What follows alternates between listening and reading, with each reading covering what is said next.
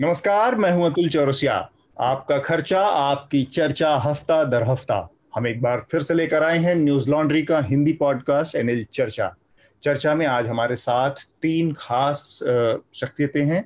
हमारे साथ जुड़ी हैं विराज स्वैन। विराज न्यूज लॉन्ड्री की पुरानी सहयोगी रही हैं। इसके अलावा international centre for journalism Washington की फेलो रह चुकी हैं और फेमिनिस्ट टास्क फोर्स की ग्लोबल मेंबर हैं। तो विराज, स्वागत है आपका इस बार चर्चा में जुड़ने के लिए। धन्यवाद अतुल। और इसके अलावा हमारे साथ आनंद वर्धन है, हमारे न्यूज लॉन्ड्री के स्तंभकार कॉलमनिस्ट हैं। आनंद, आपका भी स्वागत है। नमस्कार। और इसके अलावा हमारे सह संपादक शार्दुल कात्यायन हैं, जो कि आज चर्चा में अपने मेघनाद की भूमिका अदा करेंगे। मेघनाद रामायण वाले नहीं, न्यूज लॉन्ड्री। धन्यवाद, सबको नमस्ते। तो विषय है इस हफ्ते के, उसके बारे में मेघना एक बार आप शार्दुल लोगों को बताएं और फिर हम चर्चा को आगे बढ़ाएंगे। इस हफ्ते के मेजर इश्यूज में से कुछ थे। तो सबसे पहले कल 81,484 नए मरीजों को जोड़कर भारत में कोरोना के मरीजों की संख्या 60,94,068 पहुंच गई। हाँ। तो पूरी दुनिया में ये संख्या 3,42,00,000 पार कर चुकी है। हाँ। कोरोना से जुड़ी ही अगली मुख्य खबर में भारत के उपराष्ट्रपति वेंकैया नायडू भी कोरोना पॉजिटिव पाए गए। अच्छा। चीन ने भारत की एलएसी की सारी परिभाषा को सिरे से नकार दिया है और वो उन्होंने और ज्यादा अपना सख्त रुख अपना लिया है। उन्होंने लद्दाख को भारत का हिस्सा मानने से भी मना किया है। बाबरी मस्जिद विध्वंस के आपराधिक मामले में लाल कृष्ण अडवाणी, मुरली मनोहर जोशी, उमा भारती और अन्य लोगों को मिलाकर 32 आरोपियों को लखनऊ की अदालत ने बरी कर दिया। जी। हाथरस में 20 वर्षीय दलित युवती के सामूहिक बलात्कार के 14 दिन बाद 28 तारीख को उनकी मृत्यु हो गई और उत्तर प्रदेश पुलिस और प्रशासन ने परिवार को उनका शव भी नहीं दिया और उनकी मृत्यु के खिलाफ आनन फानन में उसका शरीर भी जला दिया। इसी से जुड़ी खबर में समाजवादी पार्टी के नेताओं ने एक दो दिन पहले और कल राहुल गांधी और प्रियंका गांधी वाड्रा ने दिल्ली से हाथरस जाकर युवती के घर वालों से मिलने की कोशिश की, परंतु उत्तर प्रदेश प्रशासन ने उन्हें मिलने नहीं दिया और रास्ते में रोक दिया। इस सब के बीच बहुत ही बुरे दृश्य हम सबके सामने आए। सपा कार्यकर्ताओं को लखनऊ में बुरी तरह पुलिस ने मारा और कल राहुल गांधी और प्रियंका गांधी वाड्रा में भी हाथरस जाते समय हाथापाई के दौरान राहुल गांधी जमीन पर गिर गए। राजस्थान से भी सामूहिक बलात्कार की खबर आई, जो पहले थी कि दो बहनों को तीन भाई बहला फुसलाकर ले गए थे और उनका जयपुर और कोटा में बलात्कार किया, परंतु बाद में स्थिति स्पष्ट हुई जब दोनों बहनों ने बयान दिया कि वो अपनी मर्जी से गई थी। मुख्यमंत्री अशोक गहलोत ने इस पर ट्वीट भी किया था। उत्तर प्रदेश के ही बलरामपुर से भी खबर आई थी 22 वर्षीय दलित युवती के सामूहिक बलात्कार की, जिसके दोनों अभियुक्त हिरासत में हैं। भारत सरकार ने 2019 का एनसीआरबी डेटा भी जारी कर दिया, जिसके अनुसार 2019 में भारत में महिलाओं के खिलाफ 4,05,861 अपराध हुए, जो पिछले साल से 7.3% ज्यादा है। यह रिपोर्ट बताती है कि हर दिन भारत में 2019 में 87 बलात्कार हुए, हर दिन। जी। बिहार से जुड़ी एक खबर, क्योंकि चुनाव आने वाले हैं। बिहार में बहुजन समाज पार्टी मायावती जी की और उपेंद्र कुशवाहा की राष्ट्रीय लोक समता पार्टी ने गठबंधन का ऐलान किया है। अमेरिका में राष्ट्रपति चुनाव के लिए पहली डिबेट हुई। मौजूदा राष्ट्रपति डोनाल्ड ट्रंप और डेमोक्रेटिक पार्टी के उम्मीदवार जो बाइडेन के बीच, जो आज तक की सबसे वाहियात डिबेट मानी गई। ट्रंप अपने बातों में नियमों का उल्लंघन करते हुए मोदी जी से अपनी दोस्ती भी भूल गए और उन्होंने भारत की काफी बुराई करी, जिस पर काफी शोर मचा, कम से कम भारत के मीडिया में। और अभी हमने जब चर्चा रिकॉर्ड करनी शुरू करी तो खबर आई है कि अमेरिका के राष्ट्रपति डोनाल्ड ट्रंप और उनकी पत्नी मेलानिया ट्रंप भी कोरोना पॉजिटिव पाए गए हैं। कोविड को ज्यादा खतरनाक ना बताने वाले डोनाल्ड ट्रंप अब अपनी पत्नी के साथ खुद क्वारंटीन में है। ठीक बात। एक चीज इसमें मुझे बस बड़ा दिलचस्प लगा, उन्होंने जो प्रेसिडेंशियल डिबेट में भारत का जिक्र जिस लिहाज से किया, बहुत नकारात्मक संदर्भ में किया कि भारत, चीन और रूस ऐसे देश हैं जो कि अपने यहाँ जो कोविड के आंकड़े छुपा रहे हैं। और ये मेरा दिमाग एक चीज पे अटक गया कि मोदी जी ने अपने स्तर पर जाकर एक जो दो देशों के दो राष्ट्राध्यक्षों के बीच के संबंध होते हैं उसमें भी ओवरस्टेपिंग करते हुए एक तरह से उनका चुनाव प्रचार किया था जाके जी। तो टेक्सास में उन्होंने उतनी बड़ी सभा की थी जी। और ट्रंप को बुला के भारत के लोगों के बीच एनआरआईज के बीच इतनी बड़ी और एक बड़े लार्ज स्केल पे और हाथ मिलाकर एक तरह से उनके समर्थन में सभा की थी। और फिर बाद में जब वो उनको हिंदुस्तान बुलाया गया पिछले फरवरी महीने में तो उसी तरह की एक सभा की गई और उसमें गुजराती कम्युनिटी जो कि बहुत पावरफुल है अमेरिका में हिंदुस्तान के नजरिए से जी बहुत इन्फ्लुएंशियल है उनके बीच में ट्रंप की एक सभा करवाई गई लोगों से मिलजुल। और उस सब के बावजूद ट्रंप ने पहले ही झटके में मोदी जी की या पूरे देश की एक तरह से छीछालेदर कर दी।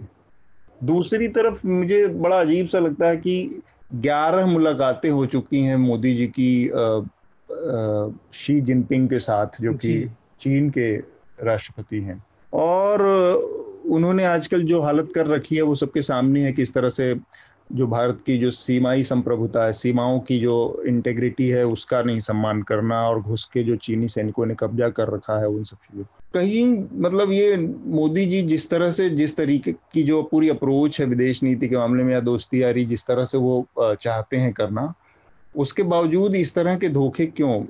आनंद आप इस पर कुछ टिप्पणी करना चाहेंगे? आनंद कुछ कहे मैं एक छोटी सी बात और जोड़ दूं। कल देर रात से पाकिस्तान वाली सीमा से भी गोलाबारी की खबरें आ रही हैं। ट्रंप का ऐसा कहना मुझे लगता है एक चुनावी व्यवस्था भी है क्योंकि उनको जो कोविड से ग्रस्त मरीजों की संख्या जो है अमेरिका में वो जो है एक चुनावी दबाव है उसको थोड़ा कम दिखाना चीन और भारत से। तो अब इस चुनावी दबाव में वो ऐसी बात कह सकते हैं कि उसमें जो है अभी उनके लिए राजनयिक संबंध कि भारत से क्या संबंध है और यूरोप के दूसरे देशों से क्या संबंध है उस पर ज्यादा मेरे ख्याल से प्रबल होगा उनके चुनावी फायदे क्या हैं। तो इस प्रवाह में बहते हुए उन्होंने ऐसी कही और यही नहीं इससे पहले भी जब उनको जो अपने राजनीतिक जो उनकी दिशा है या उनके जो हित हैं उसमें जहाँ जहाँ उनको ऐसा अनुकूल हुआ है वहाँ उन्होंने भारत से बहुत प्रगाढ़ता नहीं दिखाई है। पहले भी ऐसे बयान उन्होंने कहीं कहीं दिए हैं जी। और एक कोविड से ही संबंधित जो उनका था एचसीक्यू पे बयान वो भी जो है वो अपना जो विश्व राजनीति में उनकी क्या शाख है उसका प्रोजेक्शन करने में ज्यादा वो इंटरेस्टेड होंगे। तो एक ये है चीन के लिहाज से चीन और दूसरा क्या प्रश्न था? चीन मैं उस लिहाज से करता हूँ चीन के साथ भी प्रधानमंत्री ने बहुत क्लोज इस तरह एक समय में वो किए रिश्ते थे बनाए और फोटो आप बहुत थे हमारे पास। हाँ। अतुल मैं कुछ बोल सकती हूँ? हाँ एक बार आनंद कंप्लीट कर लें अपनी बात। नहीं चीन से तो मेरे ख्याल से कभी भी जो स्पेक्टेकल एक पब्लिक डिप्लोमेसी की जो मौजूदा सरकार की जो का एक डिप्लोमेटिक स्टाइल जो है वो पब्लिक डिप्लोमेसी का स्पेक्टेकल रीडन है। उसमें जो समिट वार्ता है उसको स्पेक्टिकल में परिवर्तित करना उसको वो अलग बात है लेकिन जो मूलभूत जो कॉन्फ्लिक्ट ऑफ इंटरेस्ट चीन से भारत का बना रहेगा क्योंकि इस बड़े भूभाग में जो हम लोग इस पे कई बार पहले भी चर्चा कर चुके हैं लेकिन मूलभूत बात है कि भारत एकमात्र बड़ा क्षेत्रीय शक्ति है जो इस बड़े भूभाग में चीन को मिलिट्री तौर पे चुनौती देगा। बाकी जो उसके पड़ोसी देश हैं उसकी जो है एक तरह की हेजेमनी स्वीकार करके एक क्लाइंट स्टेट या वेसल स्टेट बन चुके हैं जी। हाँ आप क्या कह रही थी विराज? तो ये सवाल एक्चुअली सही है कि हमारे प्रधानमंत्री इतना पर्सनल रिलेशनशिप रख रहे हैं, लेकिन देश के हित में जो कूटनीति चाहिए, विश्व स्तरीय कूटनीति, मुझे लगता है उसमें हम काफ़ी फेल कर रहे हैं। और यूएस बहुत ही बढ़िया एग्जाम्पल है, क्योंकि इन्होंने इतने ट्रिप्स किए लेकिन ना H1B वीज़ा का कोटा बढ़ा। हम बोल सकते हैं कि ट्रंप अपने गैलरी को, अपने नागरिकों को अपने इलेक्शन के लिए लड़ रहे हैं, लेकिन ये भी सच है कि हमें कोई बहुत बड़ी जीत इन रिश्तों से मिला नहीं है, प्रगाढ़ जीत। वो H1B वीज़ा के कोटा से ले लीजिए, या फिर फार्मास्यूटिकल में इंटेलेक्चुअल प्रॉपर्टी राइट का मुद्दा हो, या फिर अभी हाइड्रोक्सीक्लोरोक्विन के बाद अभी इस तरह के मुद्दे उठाए जाएं। और वही एक बहुत इम्पोर्टेंट मुद्दा जो है, इनको बोला, हमारे प्रधानमंत्री को बोला जा रहा था कि ये मिडिल ईस्ट में अरेबिक देशों के साथ बहुत अच्छे संबंध बना रहे हैं, लेकिन इन्होंने कभी हमारे जो ब्लू कॉलर वर्कर्स हैं, हमारे जो एक्सपैट्रिएट लेबर है, भारत विश्व का सबसे बड़ा एक्सपैट्रिएट पैसा, रिपैट्रिएशन पैसा का स्रोत है, लेकिन हमारे लेबर्स के साथ किस तरह का व्यवहार होता है कतार हुआ या बाकी देशों में, उसके ऊपर कभी उन्होंने नारा नहीं उठाया। ये एक्चुअली नेपाल और फिलीपींस ने वो लड़ाई लड़ी। तो एक तो मतलब पर्सनल चार्म है, लेकिन वो देश के हित में हमको कूटनीतिक जय मिल रहा है या नहीं, उसकी समीक्षा करना बहुत जरूरी है। और मुझे नहीं लगता हमने बहुत झंडे गाड़े हैं पिछले 6 साल में। और बाकी रहा भारत के डेटा की बात, वैसे ट्रम्प की बात में सच्चाई भी है कि हमारे डेटा के ऊपर तो विश्व के 100 भारतीय मूल के पब्लिक हेल्थ एक्सपर्ट्स ने लिखा है कि आप पिछले 7 महीने के सिविल रजिस्ट्रेशन मौतों के डेटा को प्लीज ओपन कीजिए, हम खुद इंटरप्रेट करना चाहते हैं कि आपके देश में कोविड की मौतें कैसे हो रही है। तो ये कोविड की लड़ाई हारी या जीती जाएगी भारत के परफॉर्मेंस के ऊपर, और विश्व को सही में अभी चिंता है हम जैसे डेटा के साथ खिलवाड़ कर रहे हैं। ठीक बात, हम अपनी चर्चा को थोड़ा सा आगे ले जा रहे हैं, और जो कि हाथरस में एक घटना हुई जिसका जिक्र शार्दुल ने किया कि 20 वर्षीय एक युवती का वहां पर कथित तौर पर गैंगरेप हुआ। पोस्टमार्टम की रिपोर्ट जो अभी बता रही है उसमें रेप का जिक्र है, लेकिन उत्तर प्रदेश पुलिस का दावा है कि बलात्कार नहीं हुआ। खैर, उसके बाद उसकी यातना देकर मौत हो गई लड़की की इलाज के दौरान यहाँ पर दिल्ली में, और परिवार का दावा है कि उसके साथ रेप हुआ। और इन तमाम चीज़ों के बीच में जो चीज़ वहाँ पर हुई, जो घटनाएं हुई हैं, एक तो ये कि उत्तर प्रदेश की पूरी हालत लॉ एंड ऑर्डर को लेकर दिन पर दिन, हर दिन की एक घटनाएं हो गई हैं, मर्डर, लड़कियों के साथ बलात्कार। पुलिस प्रशासन का जो रवैया है, और खासकर दलितों के बीच में जो एक उसका जो जातीय कोण है, उस लिहाज से हमें बात करने की ज़रूरत है, क्योंकि हाल फिलहाल के दिनों में एक बड़ा ये चीज़ देखने को मिली है कि जो उत्तर प्रदेश का पूरा प्रशासन है वो बहुत ही मतलब प्रेजुडिस तरीके से काम करता हुआ दिख रहा है। मैं सबसे पहले विराज आप ही से जानना चाहूँगा, ये जो महिलाओं के साथ हो रहे अत्याचार है, ये उत्तर प्रदेश के मामले में हम आज देख रहे हैं, कभी किसी प्रदेश से, शार्दुल ने जिक्र किया कि ये अभी राजस्थान से भी आई थी, लेकिन दलित महिलाओं के साथ होने वाली ये तो ये कहा जाता है कि गरीब होना आपके लिए बहुत बड़ा अभिशाप है, गरीब महिला होना बहुत बड़ा अभिशाप है, और गरीब दलित महिला होना मेरे ख्याल से दुनिया में, हिंदुस्तान में सबसे बड़ा अभिशाप है। तो उस लिहाज से ये जो घटनाएं हो रही हैं, मैं चाहूँगा कि आपकी पहले बतौर महिला, बतौर फेमिनिस्ट एक टिप्पणी हो, इसके बाद फिर हम बात करें।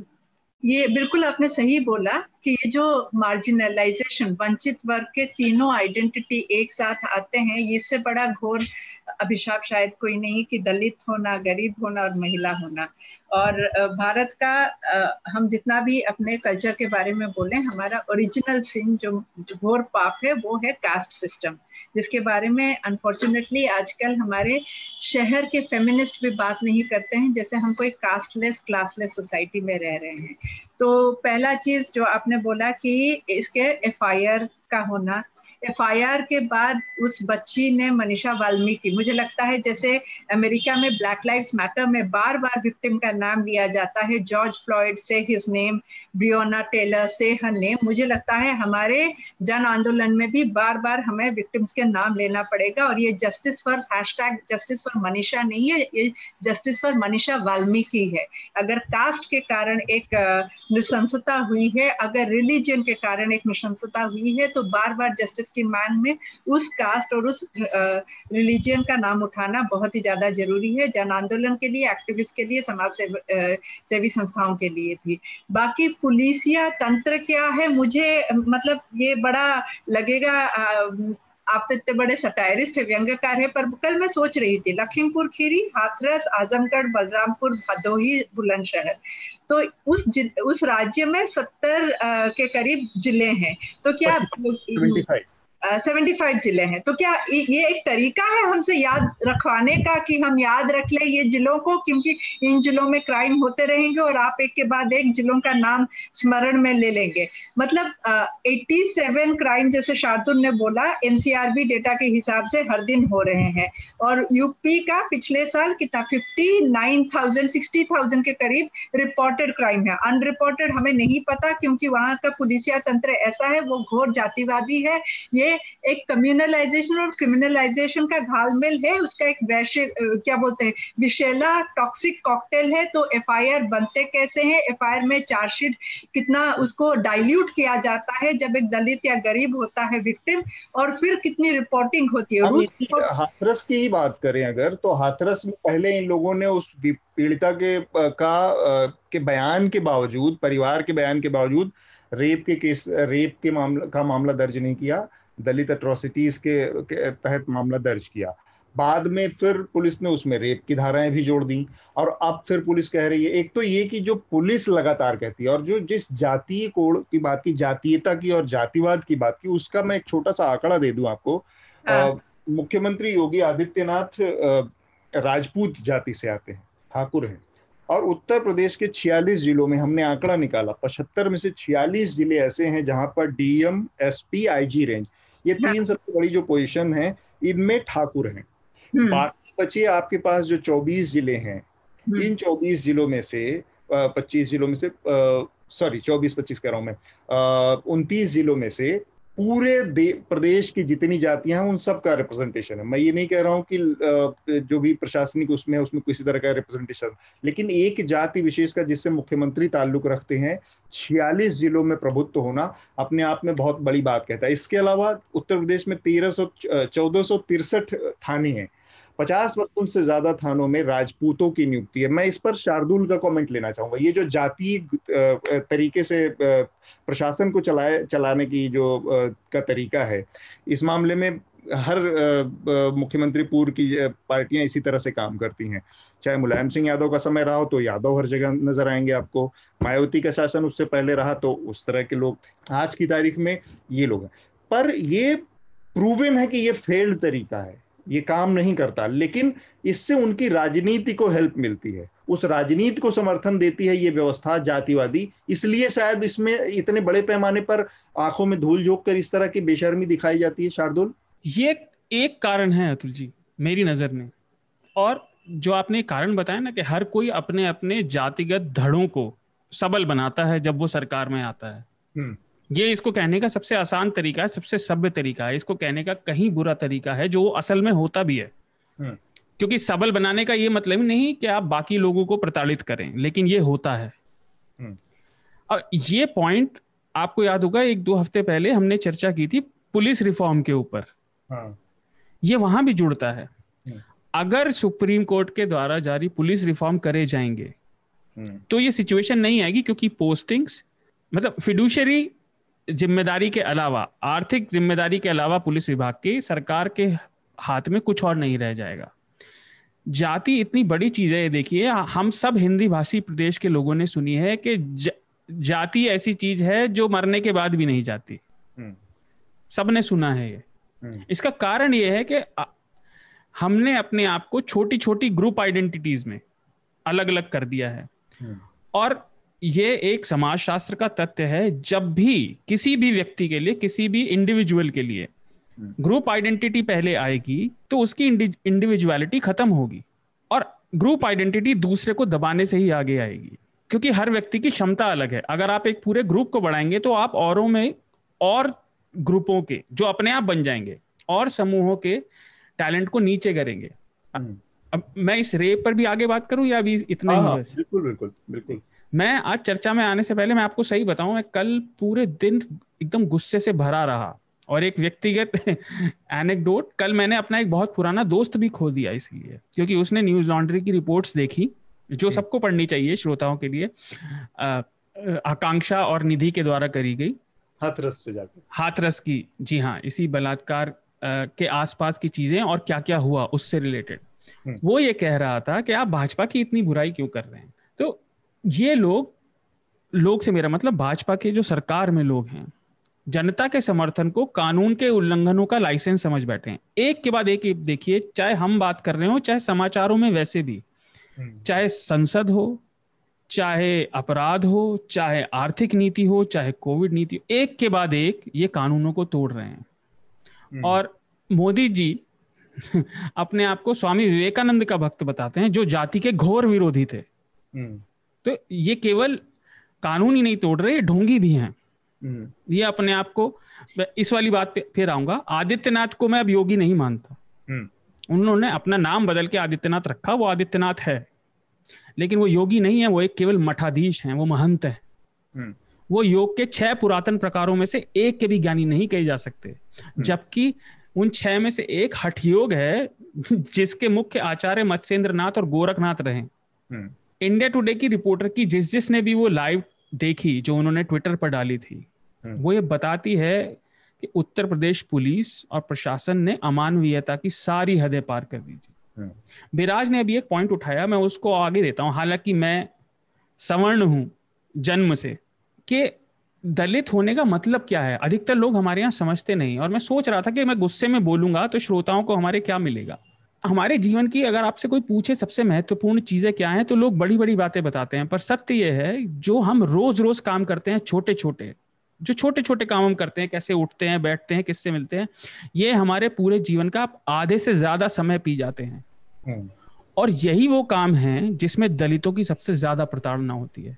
हर दिन दुकान, हम वो रिपोर्ट बताती है, जैसे इस स्पेसिफिक केस में दुकान पे जाना तो पैसे पे पानी छिड़कना, है ना, नोट को हाथ ना लगाने देना, किसी डब्बे पे हाथ लग गया तो उसे खरीदना ही पड़ेगा चाहे आपके पास पैसे हो या ना हो, उसके साथ साथ बेइज्जती अलग। यहाँ पर आपको रोकूंगा, मैं इसी पे आनंद की एक टिप्पणी लेना चाह रहा हूँ। आनंद जी बिल्कुल, जो आनंद ये जो इनहेरेंट एक हम इनबिल्ड वो एक प्रेजुडिस है, एक जो हमारे अंदर इस सिस्टम के अंदर, जो मतलब लोग समाज में भी वही चीज है और वही चीज पुलिस प्रशासन में भी है। वो जाति वहां पर किस तरह से काम करती है, जैसे ये पीड़िता जब पहुंची तो उसके साथ किसी तरह की सिंपैथी नहीं दिखाना, या फिर उस जब उसकी मृतका की लाश पहुंची तो लकड़ियों के ढेर पे बॉडी फेंक के बहुत अपमानजनक तरीके से उसकी, बिना परिवार को गांव में बंधक बना के। और क्या ये संभव है कि किसी कोई ब्राह्मण या कोई सवर्ण या कोई ठाकुर या कोई और जाति की अगर लड़की के साथ इस तरह की कोई वारदात हो जाती, किसी भी वजह से, उसकी किसी अन्य वजह से, एक्सीडेंट में भी हो गई या कुछ वजह से, उस तरह से उसके परिवार की, उसकी लाश को अंतिम संस्कार उसका कर दिया जाता उतने अपमानजनक तरीके से, तो ये जो सिस्टम के अंदर जो बैठा हुआ जहर है या जो दुर्भावना है, इसके बारे में मैं जानना चाहूंगा, ये इसके लिए कोई तरीका हो सकता था? नहीं, वो एक जो सामान्य प्रशासनिक संवेदनहीनता है और संवेदनशीलता है, वो मतलब एक जो एक पेनल्टी है कि किसी की मृत्यु हो गई उस पर प्रतिक्रिया जो है, अब इन पुलिस कर्मियों में एक जो है डिसेंसिटाइजेशन, एक तरह से एक संवेदनहीनता आ गई है। मैं ये कह रहा हूँ कि अगर ये संवेदनहीनता एक जाति के प्रति ही क्यों आती है, अगर ये सवर्ण बच्ची होती तो भी क्या इसी तरह से उसकी लकड़ियों के ढेर पे उसकी लाश को ऊपर से फेंक के और उसकी लाश को आधी रात को जलाने की हिम्मत वही प्रशासन करता, वही जिनको हम कह रहे हैं कि एक संवेदनहीनता है, तब भी ये लोग क्या इसी तरह से बिहेव करते? ये तय कैसे होता है, मैं उसकी बात करना चाह रहा हूँ। नहीं, अब ये तो एक हाइपोथेटिकल क्वेश्चन है कि तब कैसी प्रतिक्रिया होती, यह और कई चीजों पर भी यह निर्भर करता है कि जो उस समय पुलिस पार्टी थी वो कैसी थी, किन परिस्थितियों में वो किया उन्होंने, और इतनी जल्दबाजी क्या चीज की थी, और क्या व्यवस्था थी। तो ये कई चीजें हैं, एक जाति समूह को टारगेट करके करना, आपका कहना वो सही हो सकता है, और लेकिन मेरा ये पॉइंट है कि ये संवेदनहीनता जो है एक सामान्य तौर पे भी जो है एक देखने को मिलती है रोजमर्रा के ये में। और जैसे यही रिपोर्ट आई तो अब उसके बाद मीडिया में ढेर अब सब जगह से निकालने लगे कि यहाँ भी ये हो रहा है, यहाँ भी वो हो रहा है, वहाँ भी वो हो रहा है। लेकिन अगर आप ऐसे जो है रोज नजर रखेंगे स्थानीय अखबारों में तो जैसा कि शुरू में जो एक स्टेटिस्टिक्स दिया उन्होंने कि 87 रेप्स रोज हो रहे हैं, तो अब जो है छोटी बच्चियों से लेकर 3-4 साल से बच्चियों से लेकर इस उम्र की बच्चियों या पे, तो अब बहुत अमानवीय तरीके से जो है एक डेली का भी ये एक कहिए कि जो पाठक वर्ग है, जो मीडिया कंज्यूमर है, वो भी डिसेंसिटाइज हो गया है कि अब इस तरह के समाचार से, और वो आगे बढ़ गया क्योंकि मूलभूत से ये एक अपराध है। और अपराध जो है एक रोचक समाचार कई लोगों के लिए है, बहुत चाव से लोग पढ़ते हैं और देखते हैं, लेकिन कभी मुद्दा नहीं बना है किसी भी एक गवर्नेंस का, किसी कोई चुनावी बड़ा मुद्दा बनाना या ये। तो अपराध जो है एक सिविल सोसाइटी का मुद्दा नहीं बना है, और अगर बनता भी है तो वो वही है दलगत राजनीति और वगैरह में बट गया है। तो अब मैं ट्रैक करता हूँ इस तरह की छोटी छोटी खबरें, मैं ट्रैक करता हूँ स्थानीय अखबारों में, तो मुझे ये इतनी छोटी खबर बना दी जाती है डेली कि लेकिन फिर भी खबर दी क्यों जा रही है, क्योंकि लोग पढ़ते हैं, लोग चाव से काफी पढ़ रहे हैं इसे, लेकिन ये कभी मुद्दा नहीं बनता है। ये विरोधाभास मुझे समझ में इसमें एक और चीज है, एक तो ये कि मीडिया उसको किस तरह से कवर कर रहा है, दूसरा इसका पहलू है कि ओवरऑल सिस्टम ही जो इसके लिए बना है, मतलब वो घटना हुई, परिवार वहां पहुंचा, उसके प्रति तटस्थ होकर ईमानदारी से कार्रवाई करने की बजाय जो 20 तरह की दूसरी चीजें कंसीडर की जाती हैं कि उसका पॉलिटिकल अफिलिएशन क्या है, उसकी जाति क्या है, किसके इशारे पर कार्रवाई होनी है, ये चीज सिस्टम में क्यों नहीं है? क्योंकि मीडिया का रोल तो बाद में आता है कि उसने एक कॉलम में किया, इग्नोर कर दिया, बढ़ा चढ़ा के कर दिया, वो एक दूसरा हिस्सा है। तो विराज, मैं उस पर बात करना चाह रहा हूँ आपसे कि ये जो सिस्टम इसको दरकिनार करता है, उसकी वजह क्या है? वो जो और उसमें जातीय उसकी जो घृणा दुराग्रह है उसका एक बहुत बड़ा हिस्सा है जिसका मैंने जिक्र किया कि कुछ चीजें बहुत बड़ा इशू बन जाती हैं। उसी तरह के सेम मामलों में दलितों के साथ एकदम दूसरे तरह का रवैया आ जाता है। जिस तरह की अपमानजनक स्थिति देखी गई उस पीड़िता की लाश को जलाने में, उस तरह की स्थिति के बाद विराज, आप बतौर महिला एक पूरे उसमें किस तरह की प्रतिक्रिया आप लोगों के दिमाग में आती है? तो आपने एक बहुत अच्छा सवाल पूछा कि अगर सवर्णों के साथ ऐसा हो सकता था क्या। सूरज येंगड़े जो आपके साथ आपके काफी प्रोग्राम्स में आए हैं, उन्होंने कल ट्वीट किया था कि कुछ राजपूतों के लिए जो फर्स्ट अमंगस्ट इक्वल होते हैं, ये सिस्टम बहुत ज्यादा एक्टिव हो जाती है कंगना रनावत पे, बहुत ज्यादा एक्टिव हो जाती है सुशांत सिंह राजपूत पे, लेकिन वही सिस्टम कल हमने देखा डीएम किस तरह से, कहाँ से वो हिम्मत आती है सिस्टम को कि पहले आपने परिवार को फेल किया, उस बच्ची को फेल किया, फिर आप इतने संस्कारी बनते हैं, आधी रात को परिवार से छीन के बच्ची को जला भी दिया, और उसको अंतिम संस्कार नहीं बोलते हैं, उसको सबूत नष्ट करना बोलते हैं, सिस्टम के द्वारा सबूत नष्ट करना बोलते हैं। और फिर उसके बाद ये अहंकार कि आप कैमरा चल रहा है, उसके सामने बच्ची के बाप को धमका रहे हैं कि कहीं हम ही ना बदल जाए।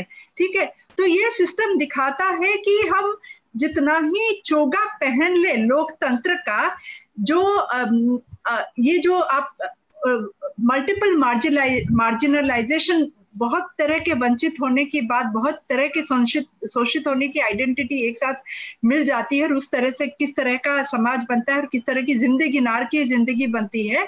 ये है कि इतनी ज्यादा विषमता है, वो विषमता भले जाति के अंदर हो, विषमता आर्थिक रूप से हो, विषमता क्लास, कास्ट, स्टेटस और जेंडर में हो, ये सारी विषमता के चलते ये लोकतंत्र अच्छी तरह से ओलिगार्की बन चुकी है। और इस ऑलिगार्की में जो हमारे यूपीएससी पास किए हुए लोग, पता नहीं इनके यूपीएससी जब ये पास करते हैं किस तरह के इंटरव्यू में क्या आंसर देते हैं, क्योंकि इतने यंग आईएएस ऑफिसर अगर इतने ज्यादा सिनिकल हो गए हैं और इस तरह से कैमरा के सामने इस तरह की बातें कर रहे हैं, ये दिखा रहा है कि एक ह्यूब्रिस, अंग्रेजी में एक शब्द है ह्यूब्रिस, मतलब घोर अहंकार। घोर अहंकार है कि हमारे जो सरमाएदार हैं, हमारे जो पॉलिटिकल मास्टर्स हैं, हमारे जो बॉसेस हैं, उनका वरद हस्त है हम पे और जनता और संविधान गया तेल लेने। मुझे लगता है जितना जल्दी एक बस नारी के रूप में नहीं, एक नागरिक के रूप में भी हमें ये सवाल पूछना चाहिए कि ये राज्य जो है ये पांचवा सबसे बड़ा देश बनता अगर ये अपने आप में एक देश बनता, ठीक है। I think population wise 22 crore Brazil के बस बाद में ही है, मोस्ट पॉपुलस कंट्री बनता अगर ये अपने आप में एक स्वायत्त देश बनता, ठीक है। इसके आईएएस ऑफिसर को कहाँ से ये घोर अहंकार मिल रहा है कि इतने सारे कैमरा के सामने बोले। और आपने सही बोला, मुझे लगता है चूंकि Newslaundry media watch platform है और मैं बस एक लाइन बोलना चाहती हूँ, डिस्ट्रिक्ट लेवल पे जिस तरह से जो डिस्ट्रिक्ट रिपोर्टर्स डीएम को बोल रहे हैं आप झूठ बोल रहे हैं, आप झूठ बोल रहे हैं, और तनुश्री पांडे इंडिया टुडे की जिस तरह से उसने रिपोर्टिंग की है, मुझे लगता है वो काफी ज्यादा प्रशंसा के पात्र हैं। हालांकि प्रशंसा नहीं है, यही काम है लेकिन उस काम के लिए भी मतलब हमारे आज की उम्मीदें जो हमारी बिल्कुल ली गई है कि सही से। मैं ये वाक्य खत्म कर लूं कि डिस्ट्रिक्ट लेवल में तो उन्होंने इतनी हिम्मत दिखा दी, अब उनके नेशनल एंकर जरा ठीक सवाल पूछ लिया करे तो और भी बेहतर होगा, क्योंकि डिस्ट्रिक्ट लेवल रिपोर्टर अपने जान पे खेल के अगर डीएम को बोल रहे हैं कि आप झूठ बोल रहे हैं तो आप national level prime time anchor से इतना तो उम्मीद करेंगे कि हमारी महिला बाल विकास मंत्री, हमारे होम मिनिस्टर, हमारे प्रधानमंत्री और हमारे यूपी के मुख्यमंत्री से भी ये सवाल करें, है ना। मैं आपके सिस्टम, आप चूंकि आपने सिस्टम का ही जिक्र किया तो उसी से जुड़ा अगला सवाल है कि बेमतलब से बेमतलब मुद्दे जब होते हैं तो राष्ट्रीय मानवाधिकार आयोग का नोटिस जारी हो जाता है, यहाँ से कहीं पे भी जाके महिला आयोग किसी भी तरह के छोटे मुद्दे पर अगर किसी होता है तो यहाँ से सीधे नोटिस भेज दिया जाता है। इतना बड़ा मसला हुआ, पूरे देश में हल्ला होता रहा, 14 दिन तक मीडिया ने नजरअंदाज करके रखा, पुलिस प्रशासन उनके साथ ही करता रहा, महिला आयोग पूरे उसमें नजरअंदाज रही। आनंद, जो मैं सिस्टम के दुराग्रह की बात कर रहा था उसमें ये सब चीजें आती हैं कि कब आपको एक्ट करना है और कब नहीं करना, ये केवल पॉलिटिकल मास्टर्स तय करते हैं। एक बात मैं पहले बोलना चाह रहा था जो उस समय नहीं मिला कि वो जो जातिगत खेमों में नौकरशाही का बट जाना और पुलिस प्रशासन का बट जाना तो वो जो एक इसकी प्रक्रिया खासकर की जो हिंदी भाषी राज्यों में बिहार, उत्तर प्रदेश वगैरह में हुई तो उच्च जाति का जो वर्चस्व था नौकरशाही पर 60-70 तक, उसका एक रिएक्शन के तौर पे कई लोहियावादी नेता हैं, उन्होंने लोहिया के एक कहिए कि कथन को अपने तरह से उसकी विवेचना की कि लोहिया का था कि पिछड़ों का जातिवाद, तो पिछड़ों का जातिवाद का उन्होंने बाद में जो जब मंडल के बाद वगैरह ब्यूरोक्रेसी में एक बड़ा सा पूल सभी जातियों का लगभग होने लगा तो अब जैसा कि आप भी कह रहे थे कि उत्तर प्रदेश में, बिहार में जैसे जैसे सरकारें बदलती है जाति समूह एक लॉबिंग है, मतलब नौकरशाहों की लॉबिंग है ट्रांसफर पोस्टिंग ये के लिए। अभी नीतीश कुमार पर भी इस तरह के आरोप हैं कि उन्होंने कुर्मी बहुत जगह भर दिए हैं, अपना हालांकि वो बहुत बड़ा जाति समूह नहीं है। तो एक जो पूरी जो इसमें व्यवस्था है वो मेरे ख्याल से एक तरह का उसमें जैसा विराज भी कह रही थी कि जब ठीक है आपने ट्रांसफर पोस्टिंग ले ली कुछ सामाजिक समूह में अपने सदस्य होने के वजह से या उसके चुनावी फायदे या सामाजिक समीकरण ऐसा बनाने में, लेकिन उसके बाद भी आप जो हैं एक तटस्थ अधिकारी हैं, आप एक सिविल सर्वेंट हैं, आप उसके बाद भी अपनी जो है तटस्थता दिखा सकते हैं अपने काम में। और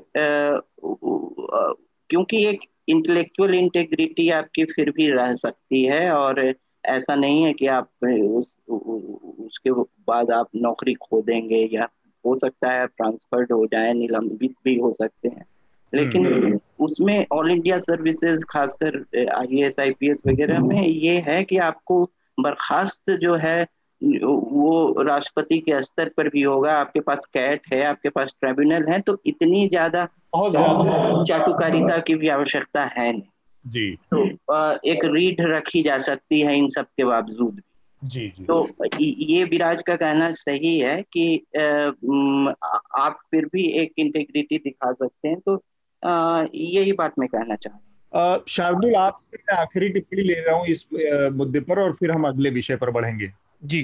तो देखिए, जो आनंद ने बात कही और जो विराज ने कही वो बात सही है, पर आपने जो सवाल पूछा वो जनता के लिए, सुनने वालों के लिए और अच्छे से आए। तो देखिए, ये सब हो इसलिए रहा है, कम से कम मेरी नज़र में, क्योंकि जनतंत्र में अवसर की समानता बहुत ज़रूरी है, इक्वालिटी ऑफ अपॉर्चुनिटी, है ना। और उसके ना होने की वजह से ये धड़े बनते हैं और फिर ये जब इनका मौका आता है ये बाकी सबको वंचित करते हैं। और अब कुछ धड़े इतने मजबूत हो गए हैं कि वो परमानेंट बैठे रहते हैं चाहे सरकारें बदलें। मार्जिनलाइजेशन की आपने बात की, तो उसका चित्र देखिए, उसका दलित होना लड़की का और गरीब होना कहाँ दिखता है? जब वो जिला अस्पताल में पड़ी रही, उसका मेडिकल नहीं हुआ, है ना। फिर वो अलीगढ़ में पड़ी रही, और अलीगढ़ का अस्पताल कैसा है, जो अलीगढ़ गया सबको मालूम है, वहां पड़ी रही। उसके बाद उसे सफदरजंग लाया गया जी। जो पहले दिल्ली में निर्भया जिसे कहते हैं, जो बलात्कार कांड हुआ था, उसमें सबसे पहले भारत सरकार ने, हम खूब कांग्रेस की बुराई करते हैं, भारत सरकार ने उसे सफदरजंग भेजा, फिर सिंगापुर भी भेजा था। हाँ। सोनिया गांधी उससे मिलने गई थी। ये सरकार का दम्भ देखिए, वो माँ बाप को हड़का रहे हैं। हाँ। मैं कल तिलमिला गया ये देखकर कि बच्चे की माँ और भाभी एम्बुलेंस के आगे पड़ी हैं और उन्हें वो मार रहे थे। हाँ।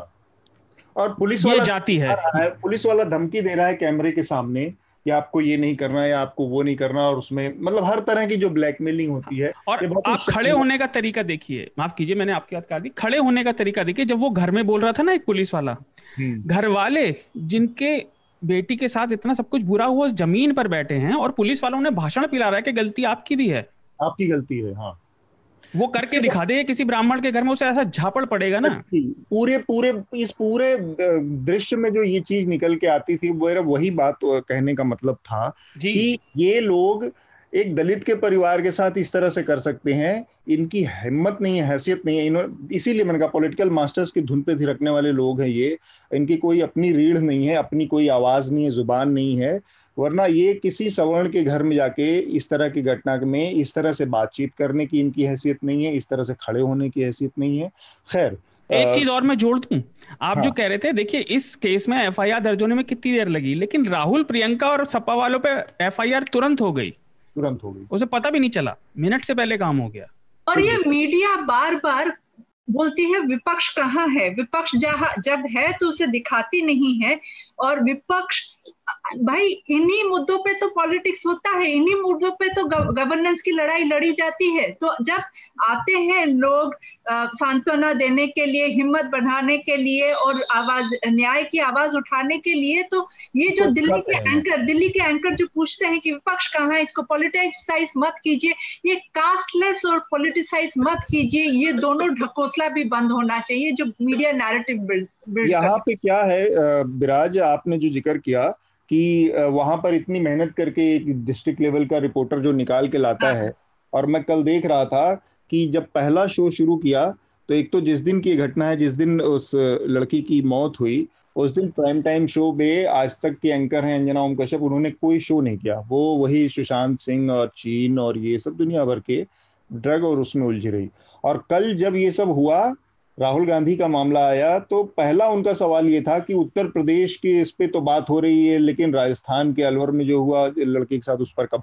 तो आप हमेशा एक 20-20 मैच खेलते रहते हैं, इसके बनाम उसके बनाम। तब अगर आप मतलब सीधी बात कहने में आपको क्या शर्म है?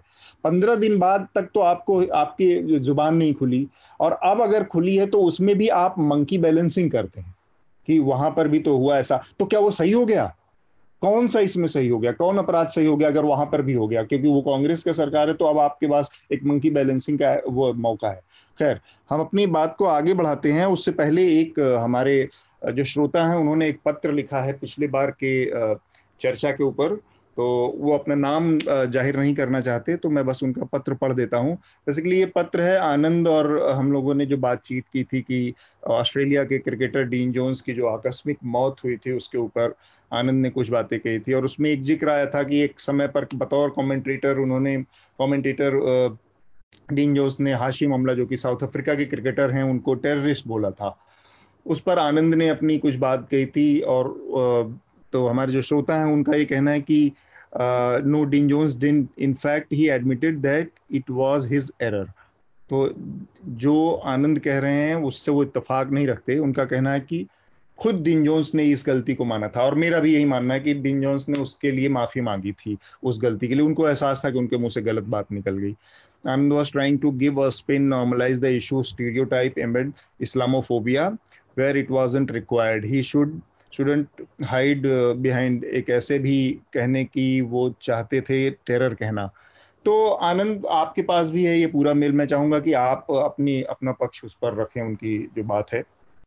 नहीं, ऐसा है कि जिस दिन ये चर्चा हुई थी उसी दिन मैंने डीन जोन्स पे एक ऑबिटुअरी भी लिखी थी, आप न्यूज लॉन्ड्री में उसे पढ़िए जी, और मैंने उसमें ये सब स्पष्ट लिखा है कि डीन जोन्स ने एडमिट किया था, और इनफैक्ट उन्होंने 2 एपोलॉजीज ली थी। एक तो उन्होंने आसिफ मामला से माफ़ी मांगी थी, और एक पब्लिक एपोलॉजी भी दी थी। उन्होंने कहा था कि ये कहना इनसेंसिटिव और स्टिल ये स्टूपिड था उनके।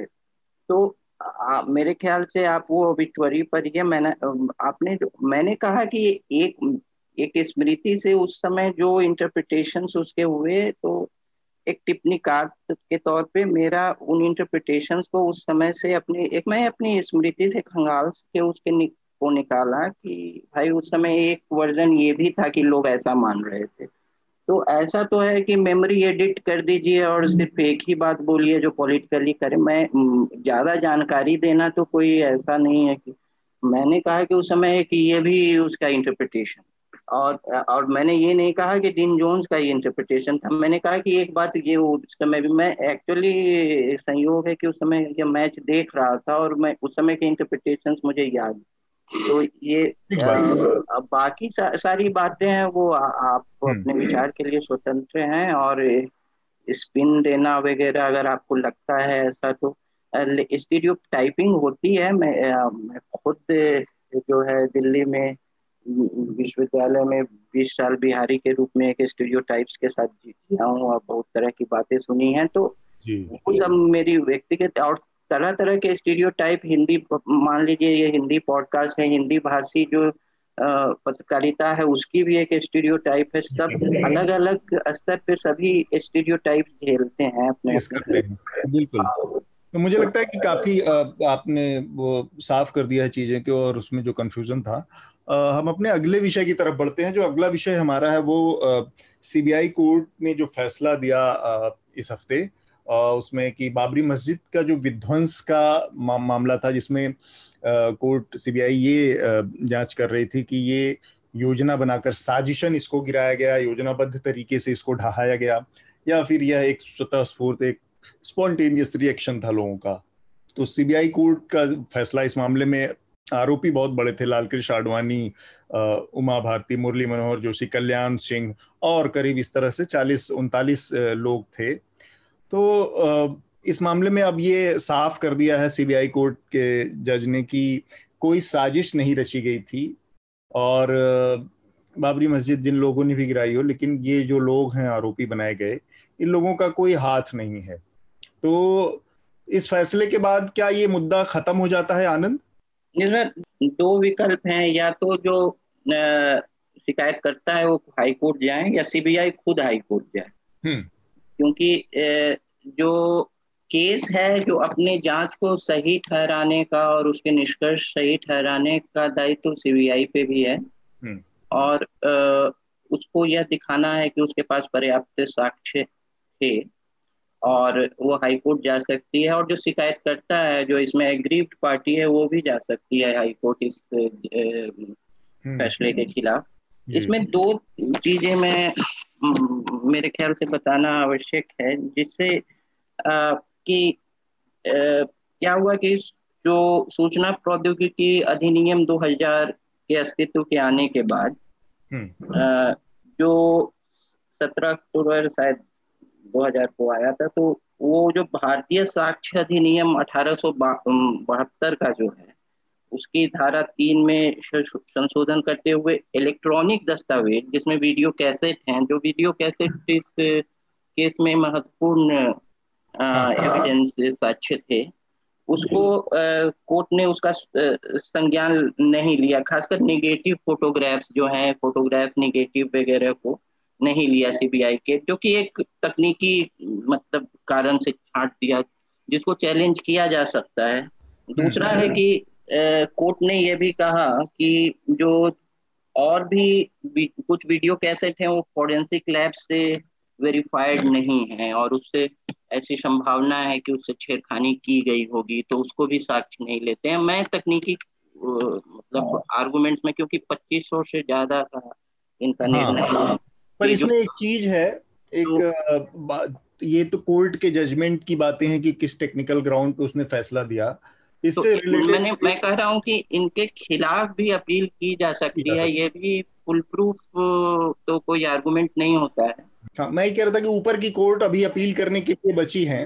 अगर दोनों पक्ष हैं, जो मुस्लिम पक्ष है इसमें या सीबीआई चाहे तो ऊपर इसमें इस मामले में अपील कर सकती है। मैं ये कह रहा था कि इस मामले में लिब्रान कमीशन बना था और लिब्रान कमीशन की रिपोर्ट साफ साफ कहती है कि ये साजिश करके सारी रच के गिराई गई है। उस कमीशन को कंसीडर नहीं किया गया इस पूरे मामले में। विराज, आपको लगता है कि इसमें एक तरह से ओवरसाइटिंग की गई कोर्ट द्वारा? जैसे वीडियो एविडेंसेस बहुत सारे हैं, न्यूज ट्रैक की उस समय की रिकॉर्डिंग है पूरी कि क्या क्या चल रहा था वहां पर, उसको कंसीडर नहीं किया गया। लिब्रान कमीशन के सामने सारे लोगों की बातचीत है, लिब्रान कमीशन का कंक्लूडिंग रिमार्क है इस बारे में। उन सब चीजों को दरकिनार करके कोई जजमेंट देना, मतलब ये पूरे जजमेंट के प्रासंगिकता और उसके फुल प्रूफ होने के ऊपर सवाल है। पिछले साल नवंबर 9 के जजमेंट के बाद, सुप्रीम कोर्ट का लैंड टाइटल इशू के जजमेंट के बाद, अगर हमें कोई भी उम्मीद थी कि ये सीबीआई कोर्ट का जजमेंट कुछ अलग होगा तो शायद हम कोई स्वप्न लोक में रह रहे हैं, तो ये तो पता था। लेकिन सवाल ये है कि अब जुडिशियरी जो एक इम्पॉर्टेंट एक फिर से हम चूंकि सिस्टम की बात कर रहे हैं और लोकतंत्र की बात कर रहे हैं और लोकतंत्र का एक बहुत ही मजबूत पिलर है जुडिशियरी, वो पोस्ट रिटायरमेंट बेनिफिट के लिए इस्लामोफोबिया या अल्पसंख्यकों के कितने और हुकूक के ऊपर को रौंदेगा। और ये लिब्रान कमीशन, ये सारे जितने सारे रिकॉर्डिंग्स हैं, विजुअल्स हैं, न्यूज ट्रैक के अपने फुटेज हैं और रुचिरा गुप्ता के टेस्टिमनी है, कुर्बान अली के टेस्टिमनी है, इन सबको दरकिनार करके इस तरह का जजमेंट देना, आई थिंक अब हमारे पास यही बचा है कि देखने के लिए ये जज साहब रिटायरमेंट के बाद इनको क्या पोस्टिंग मिलती है, मिलती ना भी है तो इस तरह का जजमेंट आया क्यों, और ये एक सेक्युलर देश में क्या मैसेज छोड़ता है।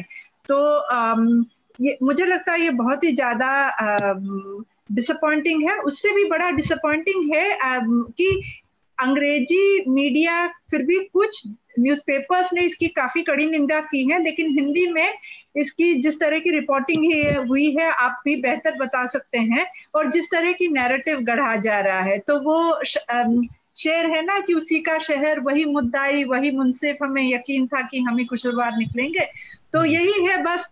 और ये फिर से और एक स्टेप है इस्लामोफोबिया को मेनस्ट्रीम करने का, माइनॉरिटीज के हकों को और ज्यादा रोंदने का। वो पास्टर नीमोलर का कविता मुझे याद आता है जब उन्होंने बोला था कि मैं ट्रेड यूनियनिस्ट नहीं था, इसलिए जब वो ट्रेड यूनियनिस्ट के लिए आए मैंने आवाज नहीं बुलंद की, मैं यहूदी नहीं था जब वो यहूदियों के लिए आए मैं आवाज नहीं बुलंद किया, और जब मेरी बारी जब मेरे लिए आए तो कोई बचा नहीं था मेरे लिए आवाज बुलंद करने को।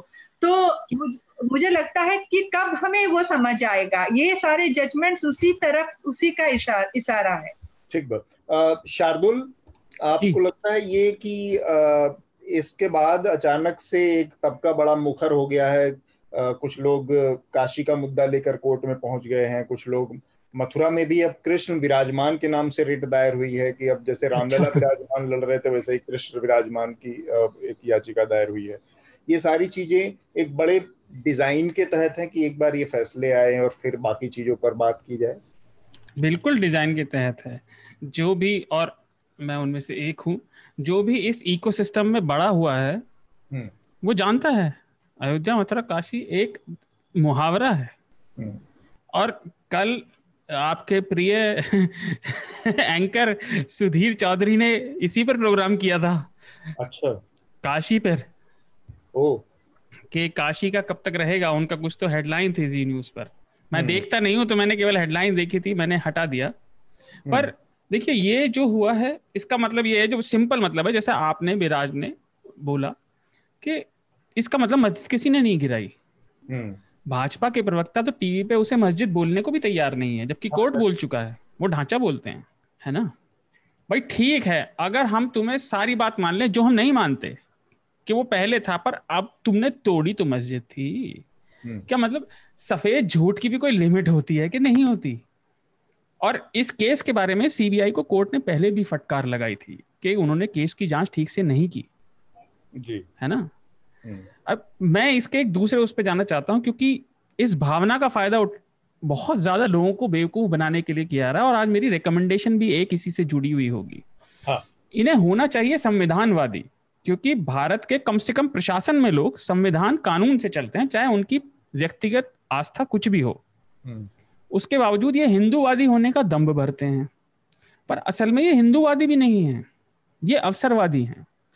और जिसे हिंदूइज्म कहा जाता है, पूरे अम्ब्रेला को, जिसमें इतनी सारी विविध मान्यताएं हैं, जिनमें कईयों में तो भगवान के अस्तित्व को भी नकारा जाता है। ये उसमें चार्वाक के फॉलोअर हैं, जिन्हें लोकायत भी कहते हैं।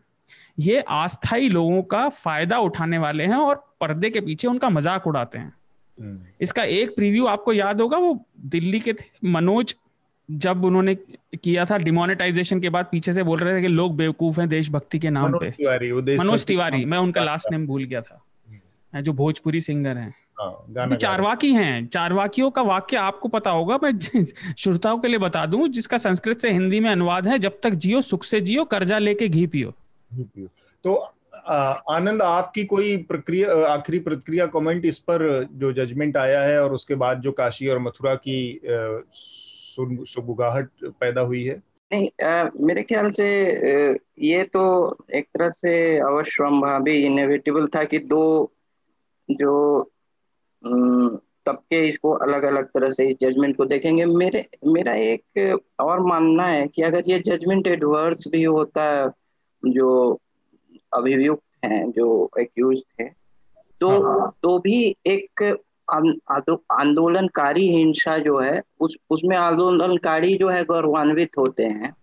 तो अगर ये एडवर्स भी होता तो एक दूसरा तरह का भी नैरेटिव होता उनको, वो मतलब कि भाई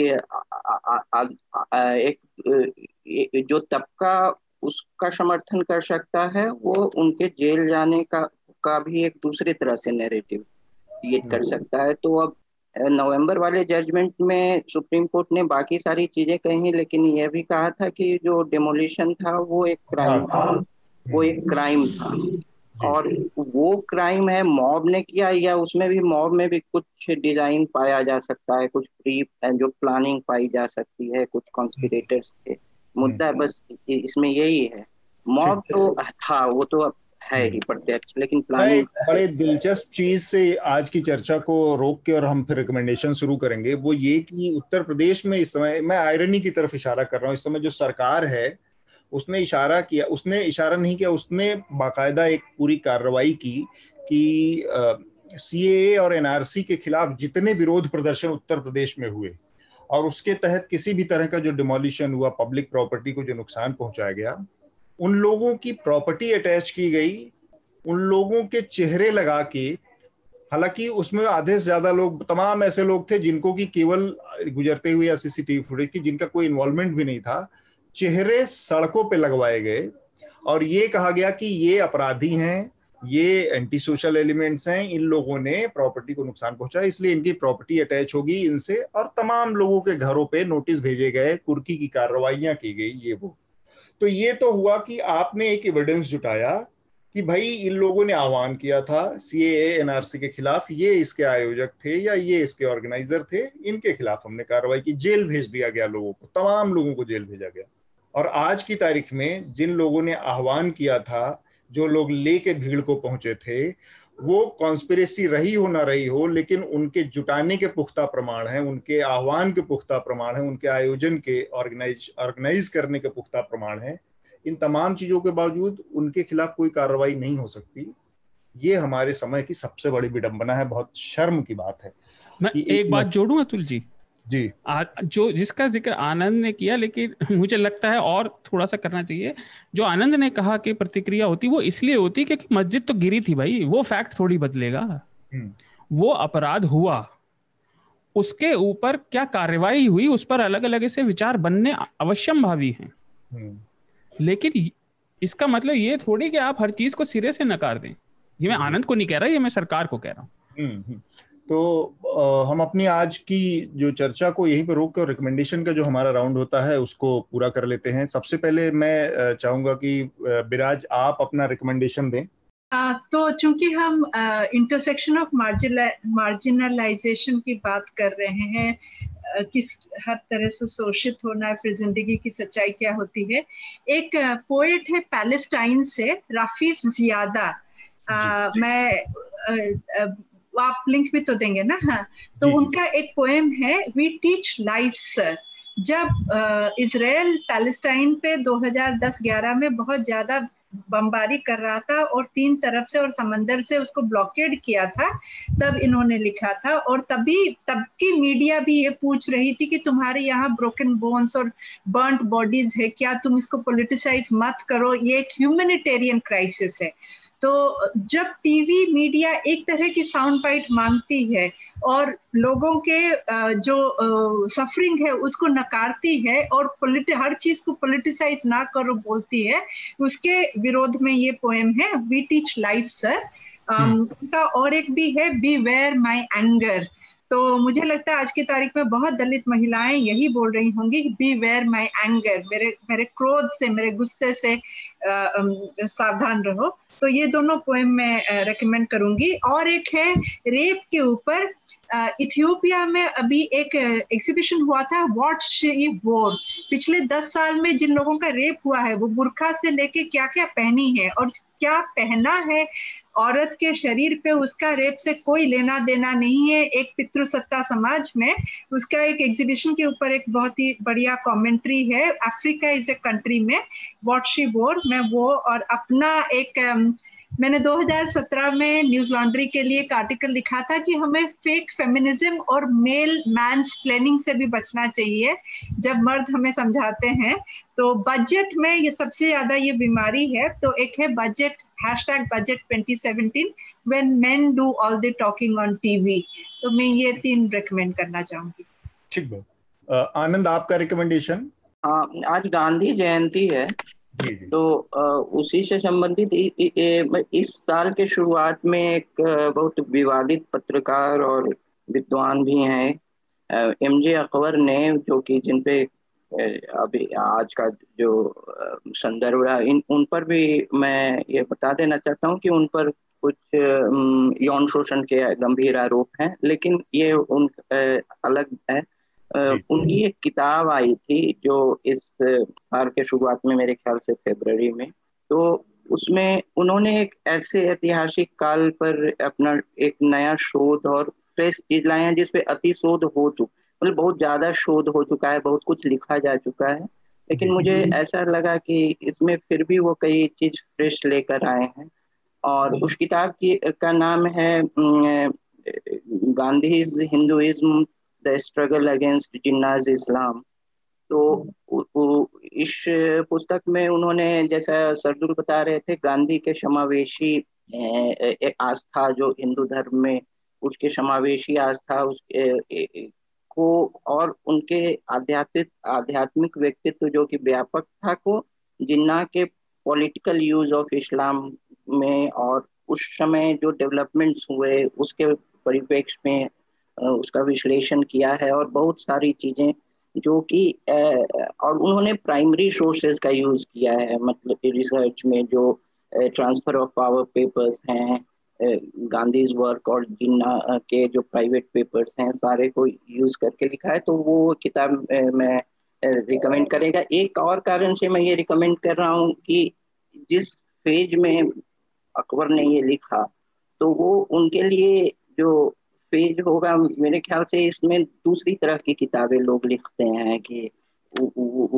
अपने को बचाने के लिए या कुछ में अपने डिफेंस में, लेकिन इस पेज में भी वो ऐतिहासिक शोध में अपने को इतना डुबा सके और इस तरह की पुस्तक लिख सके, ये भी मुझे थोड़ा सा जो है कहिए कि उल्लेखनीय लगता है। ठीक बात। शार्दुल, आपका रिकमेंडेशन? जी अतुल जी, रिकमेंडेशन से पहले मैं अपील भी कर दूं आज की। हाँ, गांधी जी भी काफी लोग जानते हैं पर सब नहीं के पत्रकार भी थे और वो दो अखबार चलाया करते थे। मजे की बात यह है कि वो अपने अखबारों में कोई विज्ञापन नहीं लेते थे। उसी तरह से न्यूज लॉन्ड्री भी विज्ञापनों पर निर्भर नहीं है, हम केवल अपने सब्सक्राइबर्स के ऊपर निर्भर करते हैं। तो इसलिए ईमानदार पत्रकारिता का समर्थन करें, सहयोग करें और न्यूज लॉन्ड्री को सब्सक्राइब करें। क्या बात। अब मेरे रिकमेंडेशंस हैं 3। पहला है जो हमने पहला इशू डिस्कस किया, इस पर एक बहुत पुराना आर्टिकल है पर मुझे लगता है वो बड़ा प्रासंगिक है आज पढ़ने के लिए। 2 भाग का है, पी साईनाथ के द्वारा लिखा गया है। ये 1999 में प्रकाशित हुआ था। A Dalit goes to court, 2 भाग का है। ये आपको अभी रूरल इंडिया ऑनलाइन पर मिल जाएगा, लिंक आपको नीचे मिलेगा। इसे जरूर पढ़ें और समझें कि कैसे एक दलित रोज अपने जीवन में, जो मैंने पहले बात की, रोज लड़ता है छोटे छोटे अपमान से। जी। दूसरा मेरा रिकमेंडेशन है, हमने हिंदूवादी होने की बात करी और समझने की, तो इस धर्म को समझने की जरूरत है अगर हमें इसे भाजपा से लेना होगा, क्योंकि ये तो केवल इसका इस्तेमाल कर रहे हैं।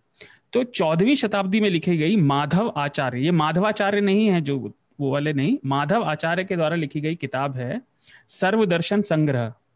इसमें उस समय जितने भी प्रैक्टिस में या प्रैक्टिस ना होने वाले हिंदू धर्म के, सनातन धर्म के जितने भी सेक्ट थे, उन सब की संक्षेप में व्याख्या है।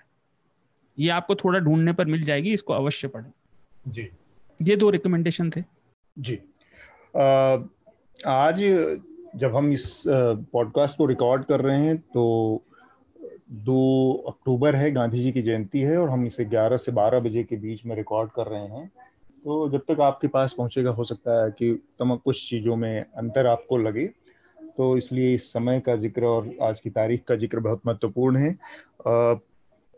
2 अक्टूबर गांधी जी की जयंती है और इस मौके पर बड़ी कल ही मुझे एक किताब मिली, अशोक कुमार पांडे हैं, उन्होंने कश्मीरनामा लिखी है, कश्मीर के ऊपर एक बड़ी बहुचर्चित किताब है, बहुत शोधपरक। उन्होंने एक नई किताब लिखी है गांधी जी के ऊपर, और उसने गांधी को क्यों मारा। तो आमतौर पर जो गांधी जी की मौत का जो मामला था और जो 1948 में जब उनकी हत्या हुई, उससे इतर परिस्थितियों पर मैं इस किताब को पढ़ना शुरू किया और इतने दिलचस्प तरीके से बहुत सरल भाषा में उन्होंने इस पूरी घटना, उसके पीछे की तमाम परिस्थितियों को बहुत शोधपरक तरीके से उसका डॉक्यूमेंटेशन किया है, दस्तावेजीकरण किया है। और कितनी बार ये लोग, किस किस तरह से ये लोग गांधी जी के ऊपर हमला कर रहे थे, उनके जो राजनीतिक विचार थे किस तरह से, और बड़ी दिलचस्प चीज़ ऐसी ये समानताएं हैं। और फिर आपको जानकारी आई, हालांकि ये सब चीज़ें उपलब्ध हैं, नई बातें कुछ नहीं है, फिर भी उन सब चीज़ों को समग्र एक रूप से उपलब्ध करवाना कि किस तरह से ये जो लोग गांधी जी की हत्या के प्यासे थे वो एक समय में 42 के आंदोलन के दौरान मुस्लिम लीग के साथ मिलकर बंगाल और उस कुछ हिस्सों में सरकारें चला रहे थे। वही लोग जो सावरकर को महान बना के और उस समय जिनके कर्णधार बने हुए हैं, उन्हीं सावरकर के बारे में ये सारी चीज़ें हैं कि किस तरह से वो 42 के आंदोलन तक उनको समर्थन दे रहे थे अंग्रेज़ों को। उनके पेंशन याफ्ता थे वो सावरकर, जिनको आज ये लोग भारत रत्न देने की भी मांग उठाते हैं, और पार्लियामेंट के सेंट्रल हॉल में तो उनकी तस्वीर लगाई जा चुकी है। तो ये तमाम चीज़ें हैं जिस पर ये किताब बहुत समग्र तरीके से एक बार फिर से दस्तावेज उसको बनाती है, एक समग्रता में रखती है। और मैंने पढ़ना शुरू किया तो मैं अचानक से इस पूरी किताब का करीब 250 पन्नों की किताब है, 300 पन्नों के आसपास, उसको आधे से ज़्यादा मैं पढ़ गया। बहुत दिलचस्प है, तो इसको मैं रिकमेंड करूँगा। और उसके साथ ही हम अपनी आज की चर्चा को यहाँ पर विराम देंगे। आप सभी लोगों का बहुत बहुत शुक्रिया चर्चा में शामिल होने के लिए। धन्यवाद।